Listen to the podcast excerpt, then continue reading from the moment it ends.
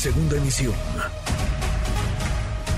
Manuel López San Martín, en MBS Noticias. Economía y finanzas. Con Eduardo Torreblanca. Don Lalo Torreblanca, ¿cómo estás? ¿Cómo estás, Juanma? Me da mucho gusto poder saludarte y poder saludar a las personas que nos escuchan. Buenas tardes. ¿Ya todo listo para la cena navideña? Ya nos vamos preparando, por supuesto que sí. Y vale la pena mencionar que habrá en algunas mesas mexicanas, no en todas, por supuesto, lamentablemente, pues, algunos manjares importados. Y también habrá en otras mesas, en otras partes del mundo, algunas exquisiteces mexicanas que fueron exportadas desde nuestro país. Hoy se dio a conocer, por cierto, Juanma, sí, la balanza comercial de nuestro país al mes de noviembre, y hay buenas y malas. Las buenas, podríamos decir que entre enero y noviembre, ya en conjunto en los primeros 11 meses de este año, las exportaciones suman 528.870 millones de dólares. Esto representa un incremento respecto al año anterior de 18.3%, que es un aumento, es un incremento de las exportaciones relevante, dos dígitos, 18.3%. Las importaciones resultaron de 556.275, las importaciones en cambio crecen 21.3%. Esos son datos muy relevantes. El déficit, es decir, la relación entre exportaciones e importaciones, arroja un saldo deficitario, es decir, importamos más de lo que logramos exportar por 27.400 millones. Esto representa un incremento de déficit de 137%. Ahora, si lo queremos ver bajo otro ángulo, observemos específicamente el dato de noviembre. En noviembre, tanto las importaciones como las exportaciones desaceleraron su ritmo de crecimiento. Mira, hice un análisis, me fui a meses atrás, desde el mes de julio, desde el inicio del segundo semestre.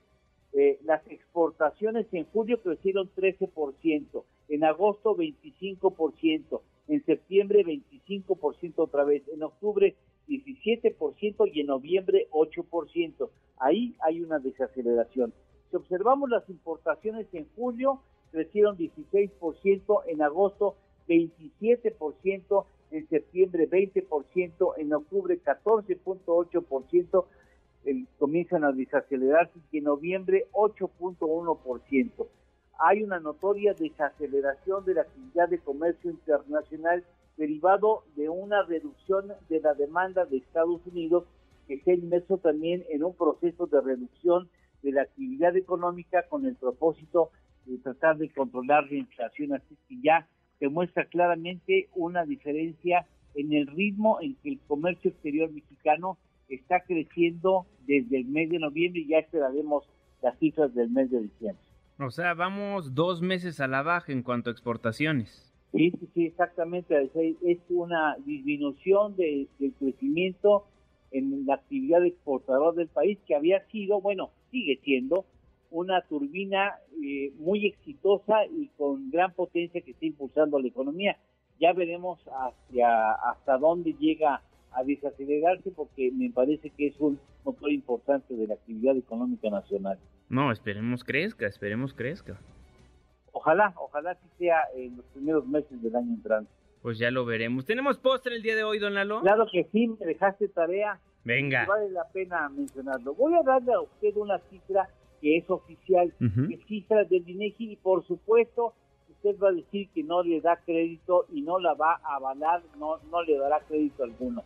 Según datos de la calculadora del INEGI, entre diciembre del 2018, cuando inicia la gestión Andrés Manuel Obrador, y octubre del 2022, ¿sí?, la inflación en el periodo es de 22%. Por supuesto que las amas de casa lo han sentido muchísimo más alto. Pero bueno, vamos a hablar como familia o como persona en lo particular.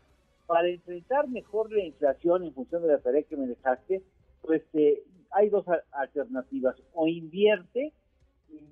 Si va a invertir, procure que la tasa de retorno, es decir, la tasa de interés, sea mayor al 8.5%, porque entonces ahí estaría usted recuperando lo que la inflación le ha quitado de poder adquisitivo en promedio en el presente año. Ahora, si lo que quiere es y mantener el ritmo de consumo, yo le sugeriría un asunto que es un poco ligeramente engorroso, pero que es muy, muy, muy útil. Mire, realice un análisis en 15 días de en qué aplica sus ingresos, en qué gasta la tarjeta de crédito, bueno, el café, quizás el periódico, el cine, las palomitas. Lleve un registro completo de su consumo en 15 días y después analice los números y se va a dar cuenta la importancia de aprovechar algunas áreas de oportunidad para reducir ligeramente su consumo en algunas áreas y poder mantener aquellas que considera prioritarias. De esa manera, finalmente podrá, de alguna manera, también defenderse en mejor medida de la inflación, Juanma. Me escriben a través de redes sociales, gracias por formar parte de este espacio, @Juanma pregunta, ¿invertir en CETES nos conviene con esta inflación? Bueno, vamos a ver, es una inversión muy segura, pero tiene por su seguridad, tiene un retorno pequeño, pero bueno, se puede invertir desde 100 pesos. Ahí lo que está haciendo es protegiendo de alguna manera su poder adquisitivo en un instrumento que es deuda gubernamental, que es muy segura. Hay por ahí algunas invitaciones a invertir con tasas muy atractivas. Entre más atractiva sea la tasa, recuerde usted, hay mayores riesgos, claro, y motivos para que usted piense las cosas 2 o 3 o 4 o 5 veces. No se vaya con la pinta de rendimientos extraordinariamente atractivos, porque regularmente esas llamadas de las sirenas son trampas que acaban costando muy caro los inversionistas. Muy bien, ahí está la recomendación. Muchísimas gracias, Eduardo Torreblanca. Le mandamos un fortísimo abrazo, que pase igualmente la mejor de las fiestas en este 2022. Igualmente, a mi casa de trabajo, que es mi familia de MBS, a los directivos, a mis compañeros de trabajo, a los radioescuchas, a ti en lo particular, y a Manuel, por supuesto, le mandamos un fuerte abrazo, que tengan un excelente Nochebuena y una feliz Navidad. Muchas gracias. Igualmente, Eduardo Torreblanca. Ya. Redes sociales para que siga en contacto: Twitter, Facebook y TikTok. M. López San Martín.